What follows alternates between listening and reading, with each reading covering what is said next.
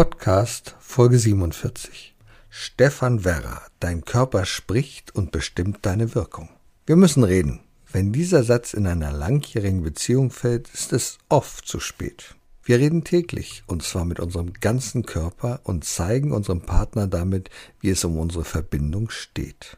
Stefan Werrer ist einer der großartigsten europäischen Körpersprache-Experten. Mit Leidenschaft analysiert er den Auftritt von Politikern und Politikerinnen aus dem In- und Ausland. Wir wagen schon mal einen ersten Blick auf unsere deutschen Kanzlerkandidaten. In unserem äußerst unterhaltsamen Talk beleuchten wir, wie wir Verantwortung für unseren körpersprachlichen Ausdruck übernehmen und wie uns das bei unserem persönlichen Erfolg voranbringt.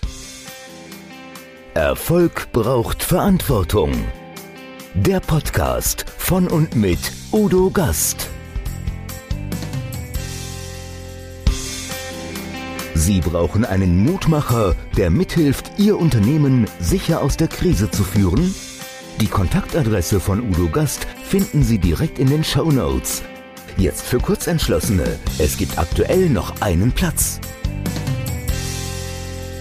Herzlich willkommen beim Gastredner. Und ich habe heute wieder einen ganz besonderen Gast, liebe Zuschauer, liebe Zuhörer. Ja, wichtig ist, wenn wir jetzt ein paar Zuschauer dabei haben, weil ich habe heute den Experten, den Experten, der weiß, wie die Wirkung nach außen ist, der kann sofort das einschätzen, wie ist deine Wirkung, wie gehst du auf andere zu, denn er ist nämlich der Experte für Körpersprache. Herzlich willkommen, lieber Stefan Werrer. Udo, danke für die Einladung. Grüß dich. Du wurdest ja neulich so angekündigt, also bei einem Interview, der hat das und zigtausend und dieses.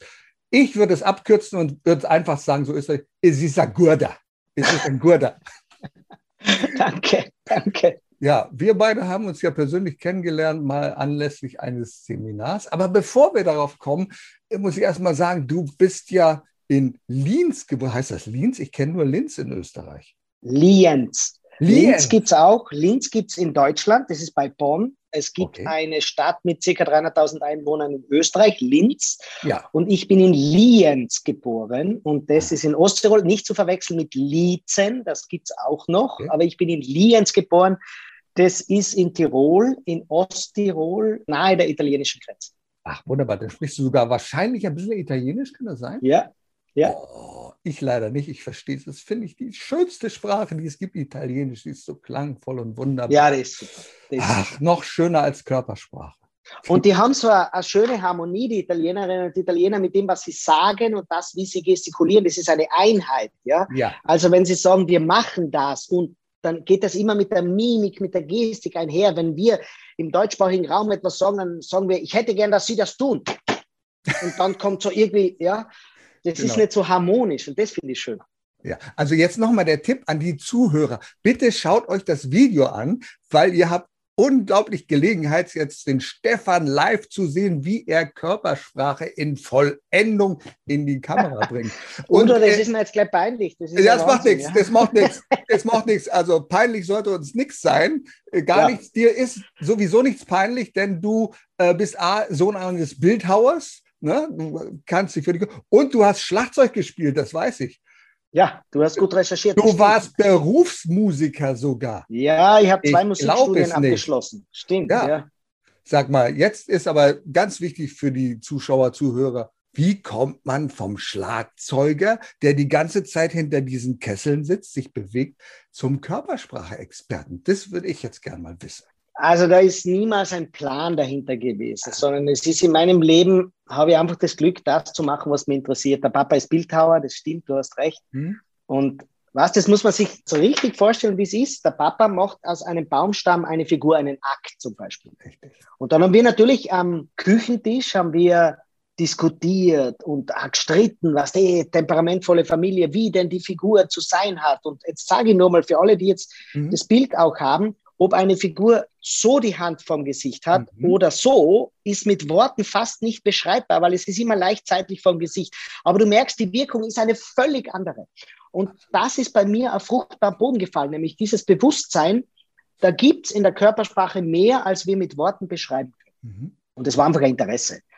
Und ich habe dann sehr früh schon mir folgenden Gedanken gestellt oder die Frage gestellt, und zwar, wenn es um unseren Körper geht, dann müssen wir uns ja mit dem Steuerorgan des Körpers beschäftigen und das ist zum großen Teil das Gehirn. Und du warst ja dabei. Auch bei manchen nicht, glaube ich. Naja, das stimmt, ja. Und trotzdem da sprichst du ja nur einen Teil des Gehirns an, du sprichst ja nur den Neokortex an, der bei manchen scheinbar nicht so wahnsinnig gut funktioniert, das vernünftige Denken.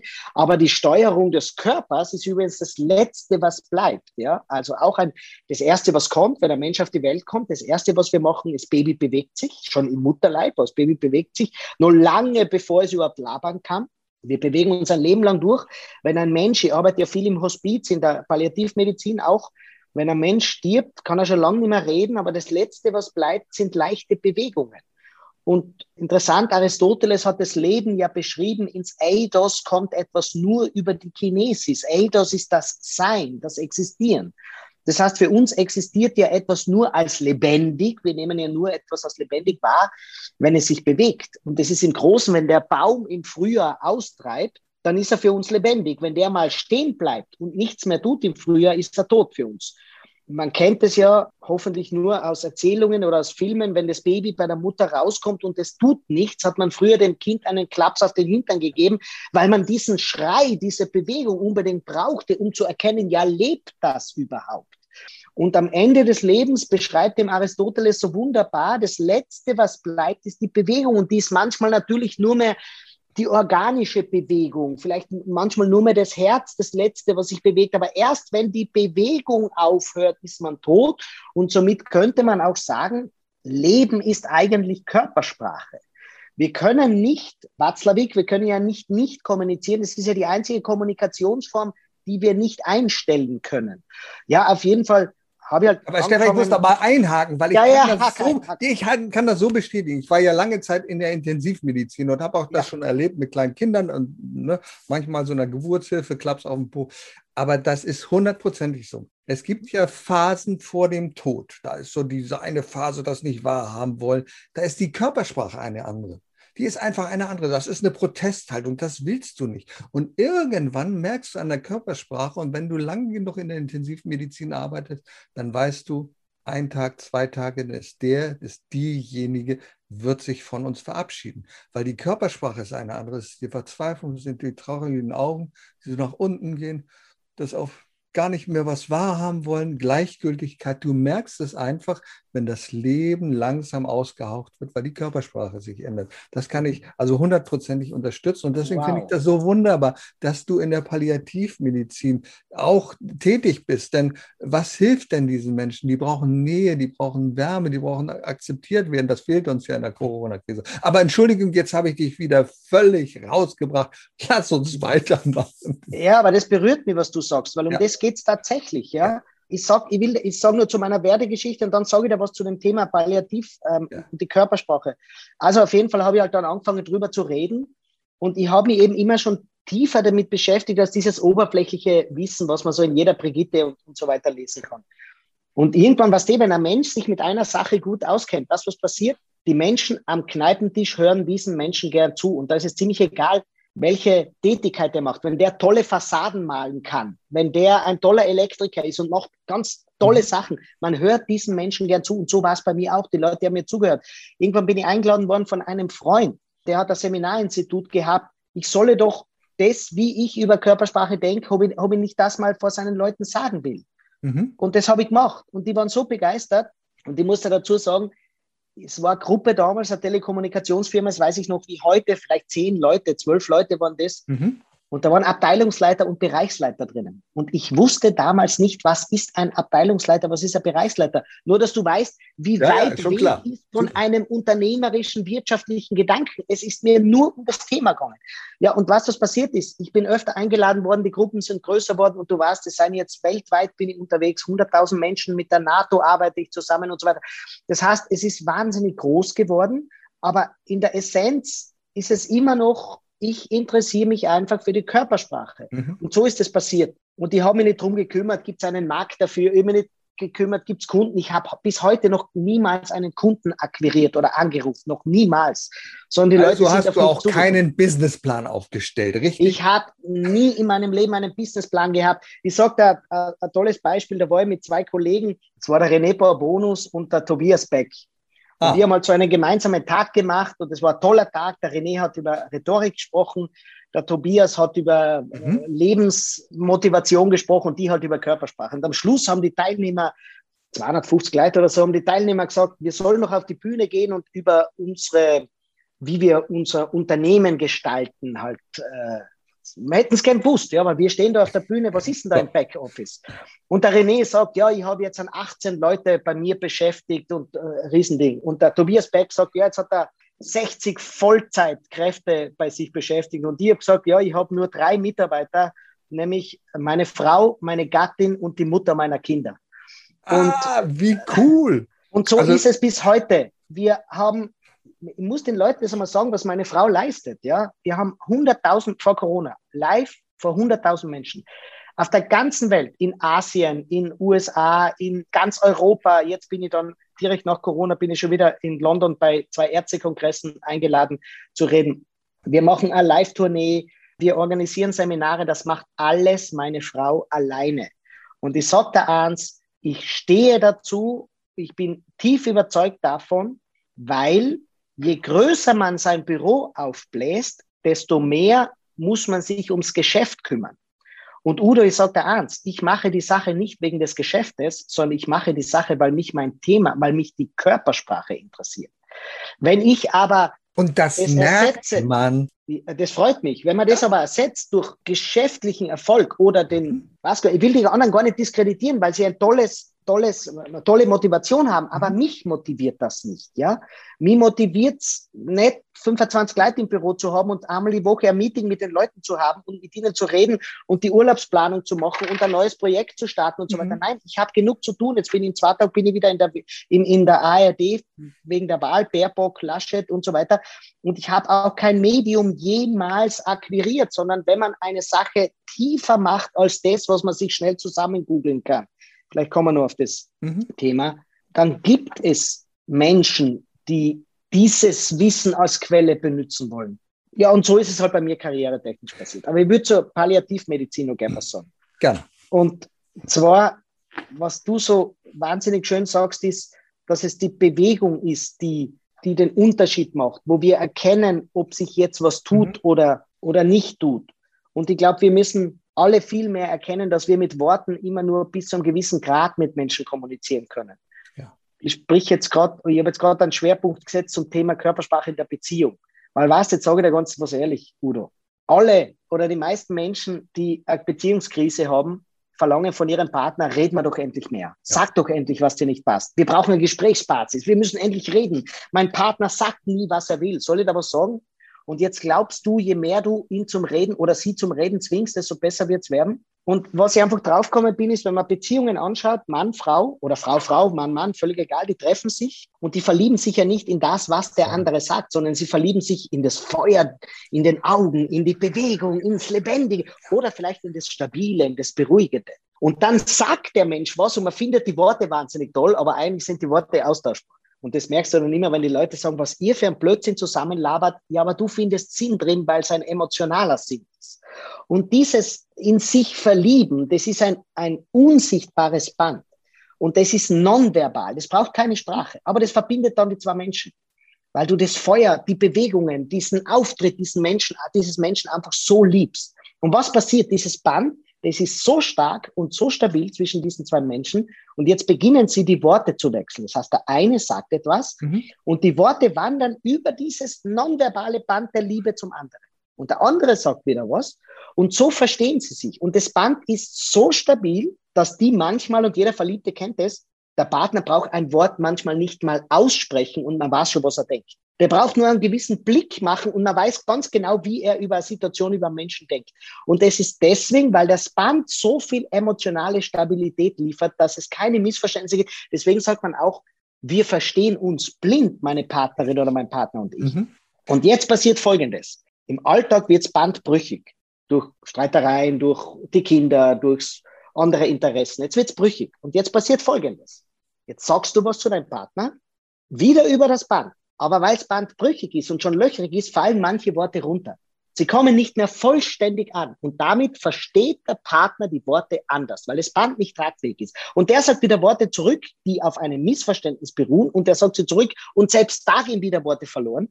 Und da kommt raus, man will mit dem Partner reden, hat Redebedarf. Man redet dann auch endlich damit. Und am Schluss hat man das fahle Gefühl, ja, wir haben zwar geredet, aber gelöst ist überhaupt noch nichts, weil nur Missverständnisse sind. Und was, was dann passiert? Irgendwann beginnt man mehr zu reden. Man versucht immer durch mehr Reden und das Reden wird immer intensiver. Und die Worte kommen aber nicht mehr an, sondern man wirft sie sich nur mehr zu, weil das Band so instabil ist. Und am Schluss sagt man, man wirft sich die Worte nur mehr an den Kopf. Und was ich den Leuten einfach sagen will, wie in der Medizin, ist es auch in der Beziehung, du musst zuerst das Nonverbale wieder stabilisieren, dass die Worte wieder austauschbar sind. Und deswegen habe ich eingeleitet mit dem Satz, was, was ich da sage, genau deswegen gehen so viele Paartherapien sind erfolglos. Kurzfristig sind nahezu alle erfolgreich, ja. Paartherapie. Mittelfristig ganz weniger und langfristig nahezu keine. Weil was, was passiert? Man muss sich hinsetzen, zusammen oder getrennt, mit einem Schiedsrichter, einer Schiedsrichterin, wo sowieso meist nur ein Partner diese Therapie haben wollte und der andere ja. macht halt mit des mhm. lieben Friedens willen. Und er oder sie muss jetzt reden, aber es, er will gar nicht reden eigentlich, weil das nonverbale Band gar nicht da ist. Und ich helfe den Menschen einfach wieder zu dem zurückzukommen, in was sie sich verliebt haben, in das Feuer, in den Spaß, in das Erkennen, wann ist denn mein Partner überhaupt bereit, mit mir zu reden. Wir sind oft blind dafür. Und Entschuldigung, wenn ich jetzt so lang gelabert habe, aber das, ich will den Menschen einfach die Dimension der Körpersprache mitgeben. Das ist weit mehr als einfach nur, keine Ahnung, ein Mensch, der nach links oben schaut, ist so und so ein Mensch. Ja. Aber ich habe jetzt eins begriffen. Jetzt muss ich mal zwischenhaken. Stefan, ich habe jetzt eins ja. begriffen. Ich weiß, warum du nicht akquirieren musst.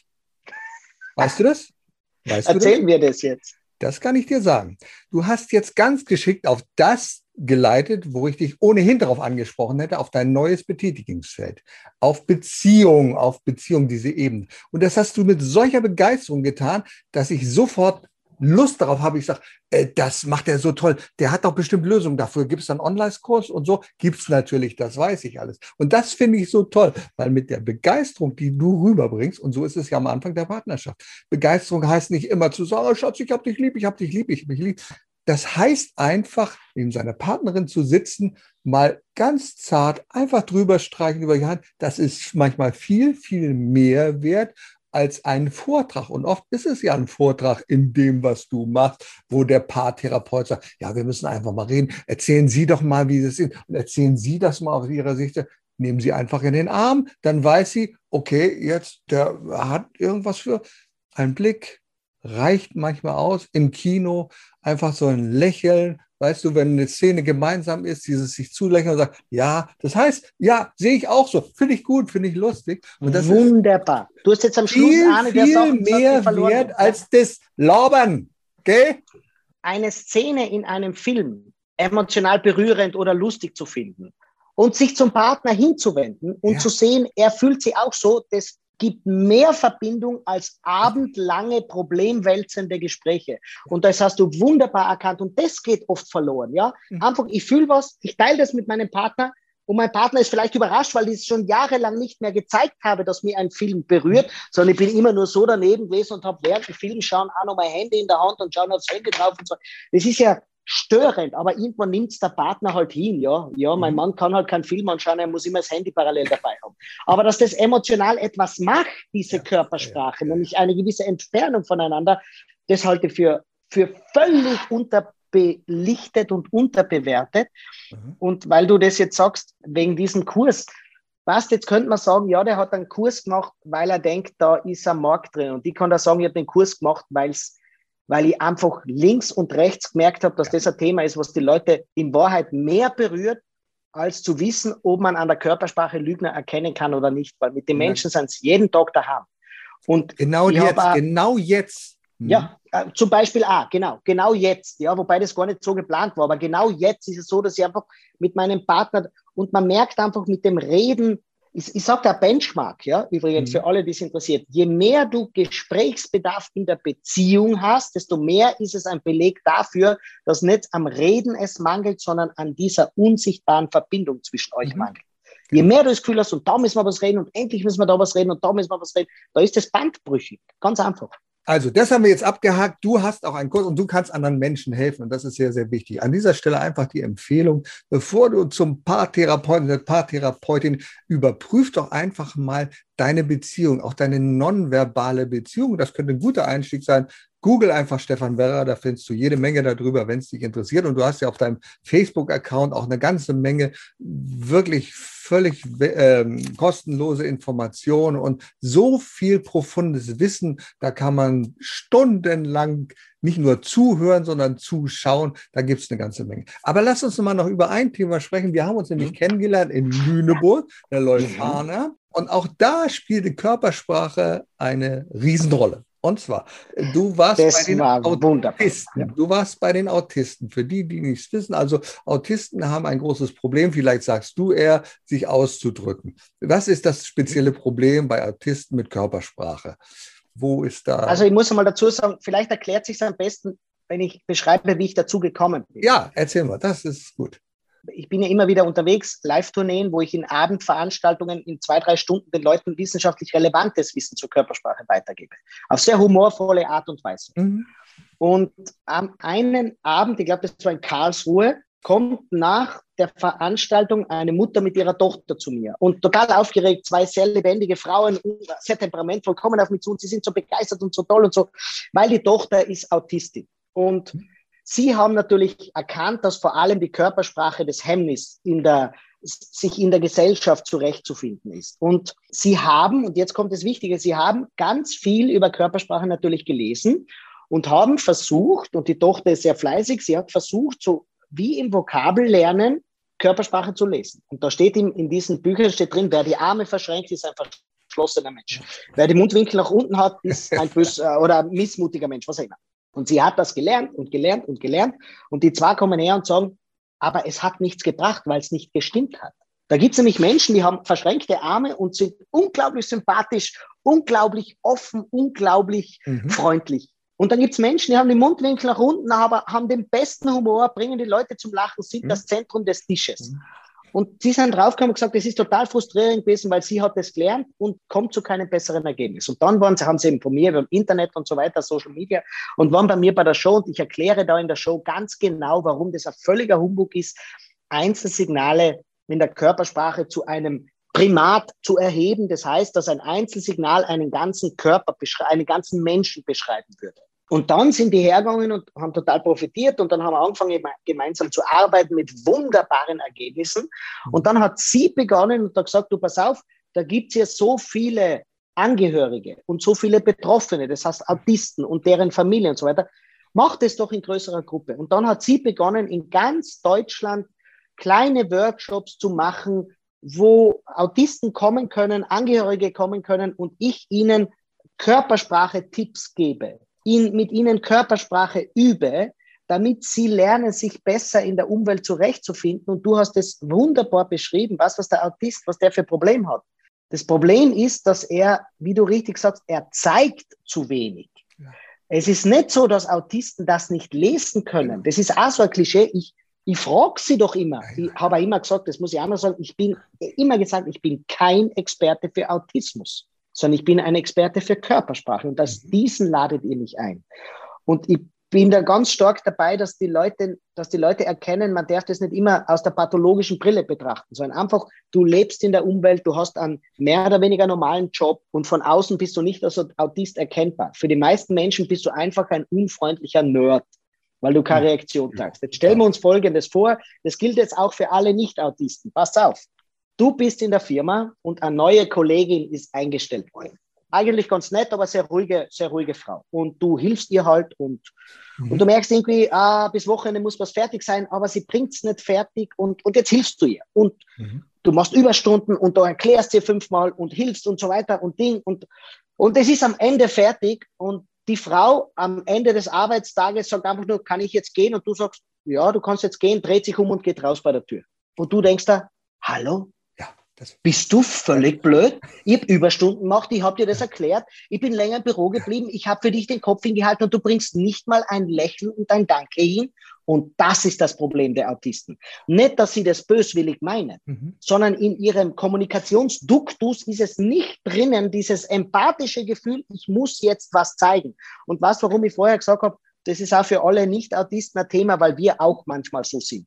Es, tut, es hält uns jemand die Türe auf und wir gehen einfach durch, ohne zu denken, weil wir nur am Telefonieren sind oder weil wir irgendwas machen. Und da unterscheiden wir uns nicht von Autisten. Und deswegen ist es mir wichtig, dass die Leute erkennen, wenn ich zu den Autisten gehe, ich betrachte sie nicht als kranke Menschen, mhm. sondern ich betrachte sie als ganz normale Elemente in unserer Gesellschaft. Und ich, ich bin mir ganz sicher, dass die Angehörigen mindestens ebenso viel gelernt haben, nämlich in diesem empathischen, was braucht der andere jetzt? Der mhm. braucht einfach nur ein Danke. Du lässt jemanden raus, gibst jemand die Vorfahrt, was erwartest du, dass der dich durch die Windschutzscheibe anlächelt und mit einem Nicken ein Danke signalisiert. Wenn er das nicht macht, mhm. denkst du dir, ab jetzt lasse ich niemanden mehr die Vorfahrt. Die sind genau, alle gleich. Punkt. Ja. Mhm. Das ist wunderbar. Und da war es an diesem Seminar äh, so, oder dem Seminar, ich habe dich dann abgeholt. Ich war ein Zufall, weil ich bin ja auch in der Universitätsgesellschaft, auch denke, Stefan Werra kommt, da musst du hin. Naja, und dann war ich dann, habe ich dich abgeholt. Wir haben, glaube ich, vier, fünf Minuten gesprochen auf dem Weg von unten nach oben. Und mhm. irgendwann, liebe Zuhörer, passierte Folgendes, sagt äh, Stefan, also er würde gerne jetzt mal so Einzelcoaching machen. Er war der einzige Dozent. Und dann sagt er so ganz beiläufig, Udo, würdest du die Gruppe mal übernehmen ja. für äh, eine Zeit? Ich habe, glaube dreiviertel Stunde. Ja. So, jetzt musst du mal überlegen, wieso fragt er mich? Weil ich der Erste war, den ich gesprochen habe. Aber irgendwas muss ich mit meiner Körpersprache ausgedrückt haben, dass der Stefan Werrer sagt, der macht es und der blamiert mich nicht und der wird den anderen einen Mehrwert geben. Und genau das habe ich kann ich dir, Kann ich das sagen? Was? Ja. Ich kann dir genau sagen, was. Erzähl. Das allererste ist, was man unbedingt in so einer Sache verspüren muss, ist Respekt. Ja. Und du warst unglaublich respektvoll. Mhm. Also was, was viele Leute den Fehler machen, du kommst wo rein und sie meinen es gar nicht böse, aber sie zeigen eine gewisse Form von Abschätzung. Ja. Nicht Abschätzigkeit, sondern sie schätzen den anderen ab. Und abschätzen heißt immer, ich bin mir noch nicht ganz sicher, ja. was ich von diesen Menschen halten soll. Und das natürlich, und das ist immer der erste Moment, die ersten wenigen mhm. Augenblicke. Und das hätte bei mir ausgelöst, ich wäre dir gegenüber auch sehr zurückhaltend. Nicht, weil du mich abschätzt, sondern weil du eine Körpersprache zeigst, die ein wenig ambivalent, ein wenig zurückhaltend ist. Und das darfst nicht verwechseln. Da sagen die Leute, ich war eh freundlich. Die sagen Hallo, grüß Gott, aber gleichzeitig zeigt die Körpersprache, ich sag's euch in der Kamera jetzt gut, Hallo, grüß Gott, ich lächle jetzt, aber eigentlich zeigt mhm. die Körpersprache, was sie der Hals versteckt, die Schulter mhm. hingedreht, genau. schnell wieder wegdrehen. Ja, ja, ja. Und das hast du nicht gemacht. Mhm. Du hast so eine offene Respektskörperhaltung mhm. gehabt. Zweitens, was mir ganz wichtig war, du warst schnell. Mhm. Das bestätigt sich auch jetzt wieder. Du reagierst schnell, du checkst schnell, du bist wahnsinnig schnell. Und das brauchst du natürlich, ja. Mhm. Und das dritte ist, wenn wir dann über, wir haben ja wenige Minuten nur über Körpersprache und so weiter gesprochen, man merkt sofort, klingt jemand sofort ein oder mhm. ist er nur faszinierend, fasziniert daneben und hört nur zu. Du mhm. hast sehr schnell eingeklingt. Und damit ich weiß bis heute nicht, was du tatsächlich gesagt hast, weil ich war ja draußen in Einzel Einzelcoachings. Aber es dürfte sehr gut zu dem gepasst haben, was ich mhm. davor und danach gesagt habe. Und das merkst du immer an den körperlichen Reaktionen, weil wenn wir uns widersprochen hätten, mhm. dann wäre eine Dissonanz in der Körpersprache der Zuhörenden gewesen, Absolut. und besonders bei Autisten. Du weißt, wie, wie unglaublich kritisch manche Autistinnen und Autisten sind. Und das ist nur deiner nonverbalen Kommunikation zu verdanken gewesen. Und wenn die Leute merken würden, wie viel sie sich im Leben verbauen, weil sie im ersten Moment die Handbremse ein wenig angezogen hat, genau. weil sie das Gefühl haben, naja, ich will erstens ernst genommen werden und zweitens will ich nicht, dass der mir über den Tisch zieht. Und das ist, ich sag dir gleich, du hast da nicht 20 Minuten Zeit zu sagen, naja, ich bin dann eh drauf gekommen, der war eh ganz nett. Dann ist der Zug schon lange abgefahren. Dann wird es halt eine nette Zusammending sein und man wird halt ein wenig distanziert sein. Aber bei dir, du warst so wahnsinnig offen und da kann man von dir echt lernen. Diese Wertschätzung ist wahnsinnig wichtig. Ich, ich stelle das immer wieder fest, wenn ich, äh, ich mache ja auch manchmal Verkaufstrainings, gut, nicht als äh, nur, ich stelle immer wieder fest, wie viel Chancen wir vergeben, weil wir uns da nicht richtig verhalten. Dieses einfach, und ich empfinde es manchmal dann als Gnade, dass ich als Kunde rankommen kann.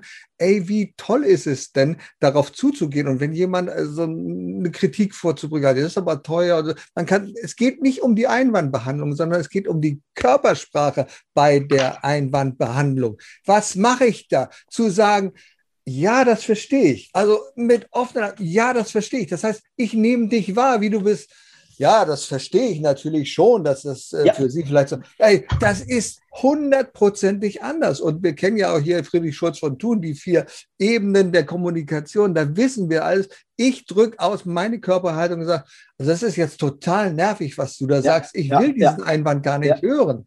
Äh, ihn aber anders aufzunehmen und sagen, danke für die Idee, die du mir jetzt gibst. Lass uns doch mal gemeinsam mit dieser Idee arbeiten. Wunderbar. Und wenn wir das jetzt tun, mit dieser Idee arbeiten, dann kann ich sagen, okay, ja, das verstehe ich. Was müsste es denn sein? Was würdest du dir denn wünschen? Und dann, dann kriege ich raus, was will der haben? Dann kann ich ein wunderbares Angebot formulieren. Und das geht in vielen Dingen so. Egal, ob es beim Bäcker Wunderbar. ist oder sonst irgendwo. Ich glaube, da ist eine ganze Menge mehr möglich, wenn wir einfach offener sind, freundlich. Und vor allen Dingen, was für mich immer wichtig ist, wertschätzend wertschätzen. Jeder Mensch hat seinen Wert und den muss ich einfach schätzen. Ne? Und nichts ist schlimmer. Und wir leben, erleben das leider, das führt uns ein bisschen zu einem anderen Pfad, ganz geschickt, und zwar zu der Analyse von Politikern. Du mhm. hast ja Bücher geschrieben. Mhm. Und da hast du geschrieben, Leithammel sind auch nur Menschen. Das stimmt. Leider haben wir in der Vergangenheit sehr viel mit dominanten Leithammeln zu tun gehabt. Die können wir mit Namen benennen. Die können Trump heißen, die können Putin heißen, die können Erdogan heißen. Und auch die hast du analysiert. Lass mal ein bisschen darauf eingehen. Du hast dir den einen oder anderen vorgenommen. Schade, dass der Trump nicht mehr im Fokus steht, weil konnten wir jeden Tag über diesen Typen reden. Der Biden ist ja völlig anders. Ähm, wer ist für dich im Moment interessant als Politiker? Wen nimmst du wahr? Wen findest du? Da, wo, wo kann man äh, Beispiele finden äh, für Körpersprache, für verschiedene Kategorien? Also interessant ist jeder. Ja. Aber offensichtlicher sind jene, die politischen Nonsens machen, aber unglaublich hohe Zustimmungsraten bekommen. Und den Trump hast du schon genannt. Das Faszinosum mhm. ist ja, selbst seine Wähler wissen, wissen, dass er gelogen hat, dass er Blödsinn gemacht hat, dass, ja. er, dass er Fehler gemacht hat. Das wissen sie ja. Mhm. Und ich stelle mir einfach die Frage, warum ignorieren sie es? Und da ist das Wort ignorieren genau richtig. Ich weiß es, aber ich dränge mein Wissen weg. Und der zweite, der in die Richtung geht, ist Boris Johnson in England. Ja? Mhm. Der aus meiner Sicht, der ist ein wirkliches Talent. Donald Trump ist ja eigentlich eher schrullig, ja, weil er ist ziemlich untalentiert, was Kommunikation anbelangt. Aber Boris Johnson ist dermaßen kompliziert. Also da kann sich die Merkel nur anhalten. Da kann die Merkel nur, und ich bin mir ziemlich sicher, wenn Deutschland mal einen Boris Johnson hat, dann werden sich die alten Parteien, außer er ist von einer alten Partei, dann werden die sich so anhalten müssen. Und zwar jetzt komme ich zum eigentlichen, zum eigentlichen Ergebnis meines Buches. Und zwar, der Mensch entscheidet sich ja für ein Alpha-Tier seit jeher. Seit wir in Rudeln leben, mhm. und da waren wir noch nomadisch, mhm. haben wir ein Alpha-Tier gebraucht. Denn wenn wir eine Gruppe waren und nicht einer hat gesagt, und heute gehen wir in diese Richtung, dann wären wir nicht gegangen, weil die haben gesagt, na, da gehe ich da hin und na, ich gehe nicht dem nach und ich mache, sondern wir haben uns entscheiden müssen, das ist das Alpha-Tier und der geht. Und die Frage ist, nach welchen Kriterien entscheiden wir uns? Wir entscheiden uns ganz einfach nach den Kriterien, der mir verspricht, Achtung, nicht beweist, sondern der mir verspricht, die Probleme, die zu groß sind, als dass ich sie alleine lösen kann, für mich zu lösen oder zumindest hilft zu lösen, damit ich die Freiheit habe, meiner Tagestätigkeit nachzugehen.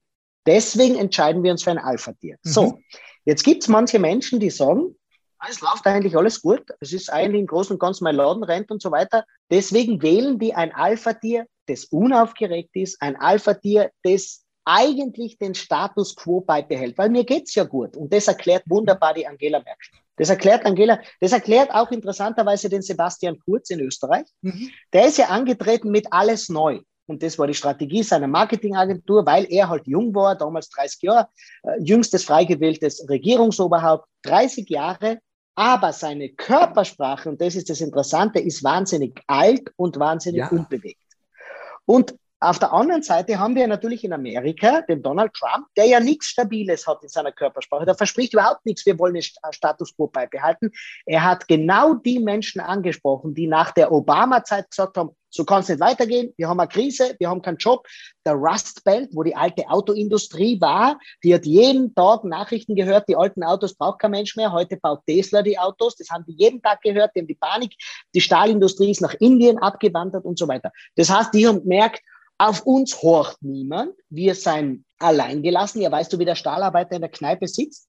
In der Stahlarbeiterkneipe sitzt und sagt, das geht nicht und so kannst du nicht zahlen und brüllt genau. herum und Genau, und haut mit der Faust ab. So sitzen die tatsächlich in der Kneipe. Und das macht Donald. Sagt, und Donald Trump, das, das, das bin ich. Hm? Der stellt sich auf die Bühne und haut aufs Rednerpult und zeigt die ganz gleiche Körpersprache. Stellen wir uns nur kurz vor, die Angela Merkel wird vor diesen Stahlarbeitern reden mit ihrer Merkel-Raute und sagen, ja, das schauen wir uns an, dafür werden wir eine Lösung. Dann werden die sagen, was ist denn das für Abgehobene, die versteht doch unsere Probleme nicht. Genau. Und zwar nicht wegen des Inhaltes. Trump sagt ja auch nichts anderes. Er sagt, ah, ja. wählt mich und ich schaue mir das dann an, wenn die Präsident hat inhaltlich genau das Gleiche gesagt. Aber dieses Versprechen, mein Problem zu lösen, passiert nur über die emotionale Ebene. Und das ist die gleiche neuronale Ebene, auf der auch Körpersprache wahrgenommen wird.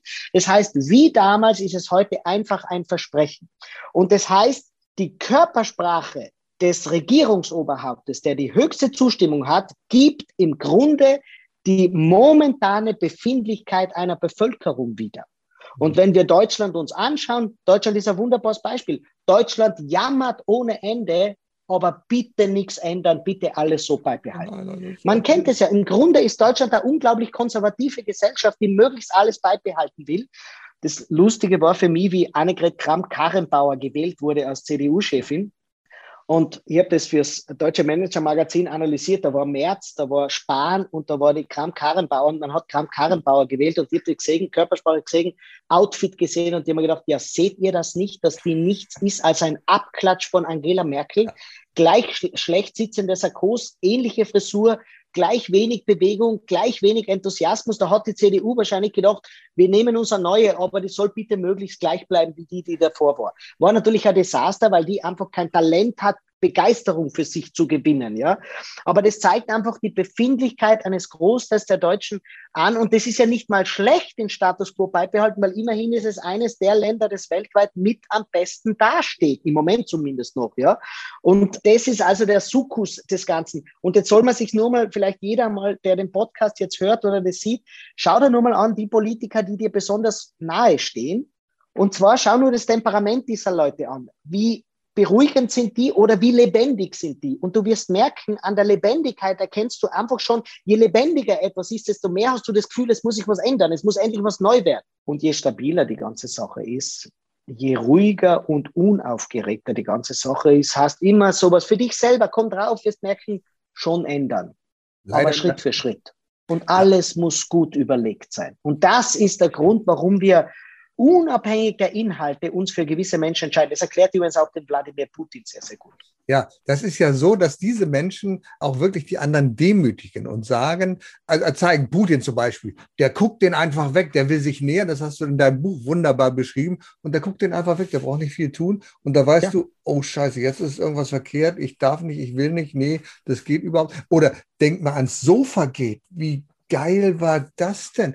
Eine ja. Ursula von der Leyen muss sich da aufs Sofa setzen. Und ich sage ganz ehrlich, schlecht vorbereitet für mich. Ich muss wissen, ich muss recherchieren, was passiert dann.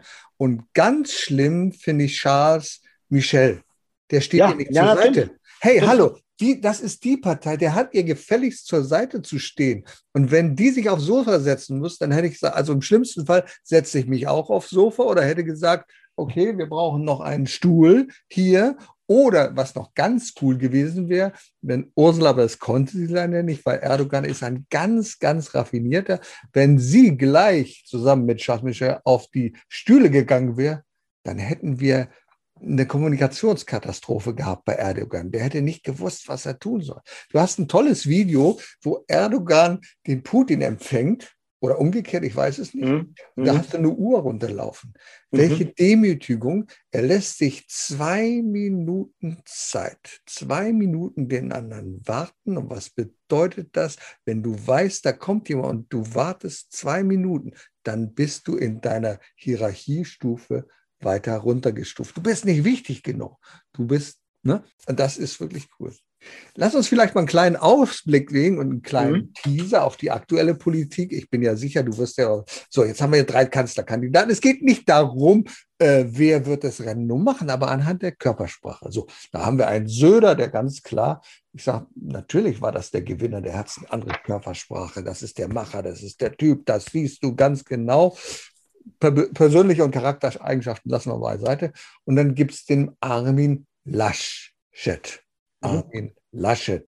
Muss man einfach mal sagen. Und dann gibt es den, ja, ein bisschen erfahren, ein bisschen den, den Olaf Scholz. Und auf einmal eine, eine, eine die auch hüpfen kann, eine Annalena. Wie heißt sie nochmal? Die hat ja einen Riesennamen. Äh, die heißt Annalena Charlotte Alma ah. Baerbock.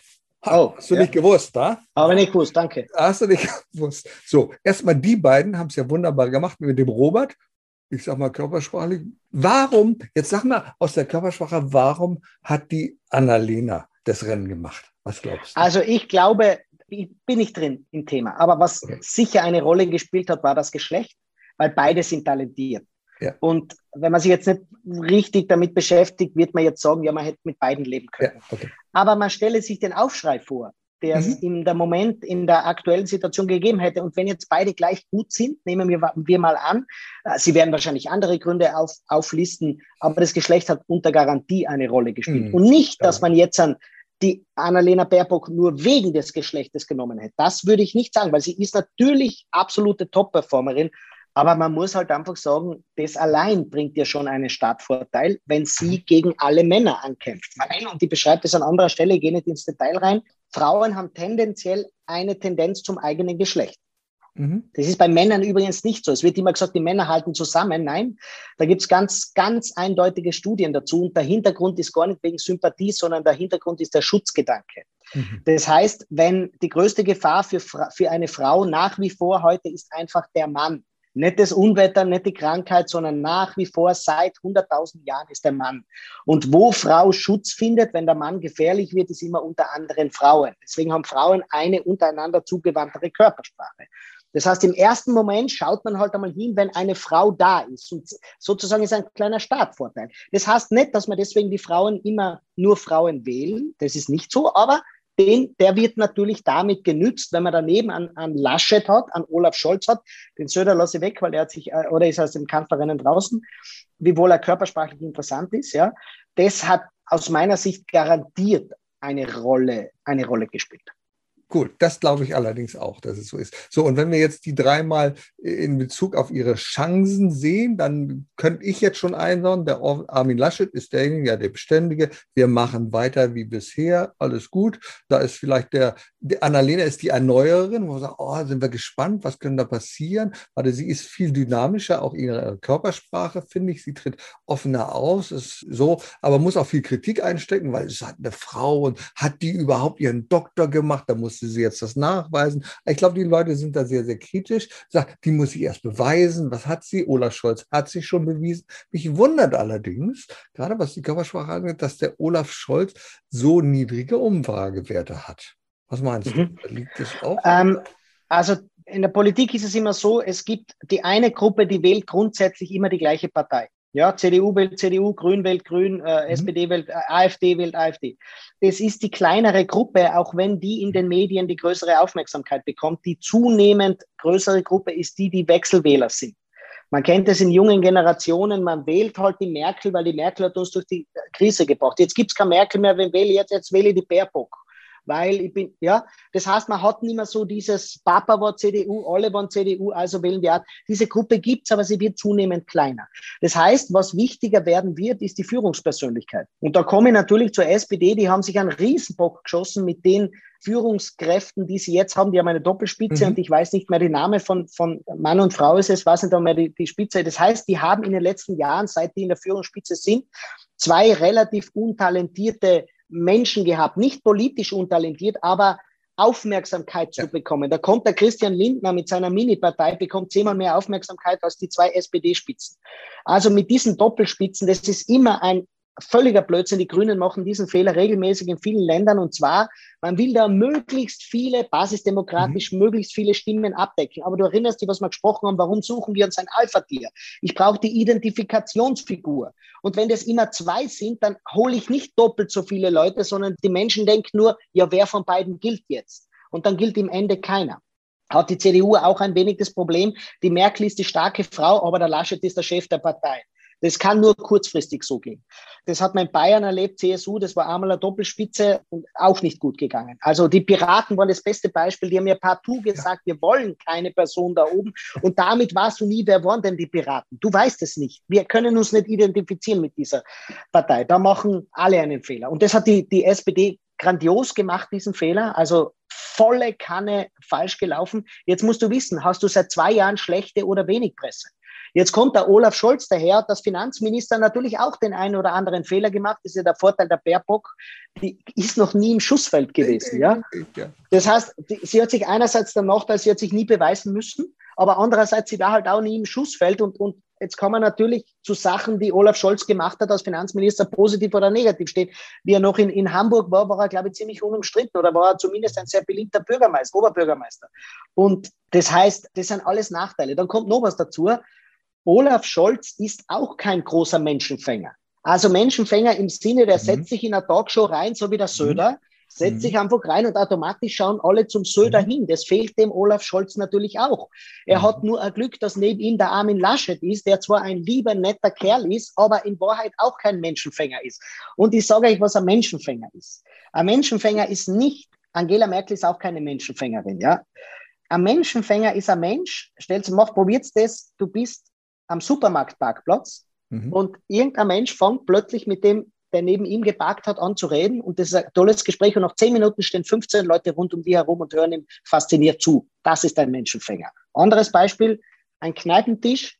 Man kennt sich nur leidlich und einer beginnt zu reden und nach 15 Minuten hören alle dem Menschen begeistert zu. Das ist ein Menschenfänger. Und nicht, weil man weiß, der ist Kanzler oder weil er reich ist oder weil er jemanden Prominenten kennt, sondern einfach aus sich heraus. Und da gibt es ein paar Talente in Deutschland und da zählt Armin Laschet sicher nicht dazu. Und da zählt Olaf Scholz sicher auch nicht dazu und Angela Merkel auch nicht dazu. Wir geben natürlich dann den Menschen, die oben sind, irgendwann einen Nimbus. Ja, das ist ja beim Papst so interessant. Wir geben dem Papst plötzlich die Unfehlbarkeit. Also er, er ist ein ganz normaler Mensch. Dann wird er gewählt und 15 Minuten später ist er plötzlich unfehlbar. Das hat nicht der Papst erfunden, sondern das haben die Menschen rund um ihn ihm zugestanden. Ja, vor 120, 130 Jahren, ist gar nicht so alt, ich weiß nicht genau, wann das war. Und in dem Sinn muss man sagen, dass wahrscheinlich bei diesem Wahlkampf, ich will mir jetzt noch nicht so, aber ich glaube, die Annalena Baerbock ist eine Menschenfängerin im Sinne von, da hört man halt mal hin. Und da hört man nicht nur hin, weil ich CDU-Mitglied bin, sondern ich höre halt hin, weil sie was zu reden hat. Ich heißt noch nicht, dass ich mit ihren politischen Agenten einer Meinung bin. Äh, man wird den Christian Lindner beobachten müssen. Der hat ein Talent dazu, Menschenfänger zu sein. AfD, weiß ich nicht, kenne jetzt noch keinen, wer dort, wer dort sein will. Also ich betrachte das sehr neutral von der, vom politischen Couleur, wem jemand angehört. Aber einfach grundsätzlich, wenn du da oben keinen hast, der ein Menschenfänger ist, funktioniert es nur als Incumbent, also als jemand, der schon im Amt ist, der Amtsvorteil, das kennt man ja. ja. Zweitens, wenn es eine Bedrohung von außen gibt, entweder Corona oder viele Politiker machen kurz vor der Wahl Stunk in der Welt, George Bush Junior zum Beispiel war gut darin, irgendwo einen außenpolitischen Konflikt anzuzetteln. Im Außenpol in der Bedrohung von außen versucht eine Gruppe möglichst beizubehalten, was Stabilität mhm. gegeben hat. Mhm. Nur im Falle der Revolution, wenn man mit dem da oben nicht will. Ansonsten ist ein außenpolitischer oder Corona-Konflikt ein Garant dafür, dass die Bevölkerung möglichst nichts ändern will. Und das haben in der Corona-Krise alle stabilen Körpersprachler zugewonnen. Die Merkel ist wieder populär geworden, der Söder hat gewonnen, der Kurz hat gewonnen und so weiter. Könnte durchgehen. Und die lauten Populisten, Matteo Salvini in Italien hat verloren, Le Pen hat verloren, Trump hat verloren. Selbst Bernie Sanders, der linke Schreihals, der hat auch verloren gegen den langweiligen, Bernie, äh, gegen den langweiligen Joe Biden, weil man in der Krise Stabilität will. Wenn also keine Krise ist, dann gehe ich davon aus, dass die Menschenfänger zumindest ein gutes Ergebnis erzielen werden. Wunderbar. Und jetzt haben wir, also das, weißt du, Stefan, das, wir haben ja eine Stunde verabredet und die Zeit ist jetzt fortgeschritten. Ich vermute mal, ich vermute mal, dass es möglicherweise eine Fortsetzung dieses Gesprächs geben kann, vielleicht in einem weiteren Podcast. Ich glaube, das ist so interessant, die Zuhörer sagen, ja, da ist so viel, da ist so viel. Denn du bist eins, du bist ein Menschenfänger, nicht nur ein Menschenfänger, ein Zuhörerfänger, so wie du die Menschen fesselst vor der Kamera, auf der Bühne. Das ist einfach fantastisch und du hast so viel zu sagen. Lieber Stefan, ich danke dir wow. sehr für dieses sehr wunderbare Gespräch. Danke. danke dir. Danke. Ciao, ciao. Erfolg braucht Verantwortung. Der Podcast von und mit Udo Gast. Sie brauchen einen echten Mutmacher und erfahrenen Business Coach, der mithilft, Ihr Unternehmen sicher und wirksam nach vorne zu bringen? Und das auch in Krisenzeiten? Dann schreiben Sie jetzt an Udo Gast. Aktuell gibt es noch einen freien Platz.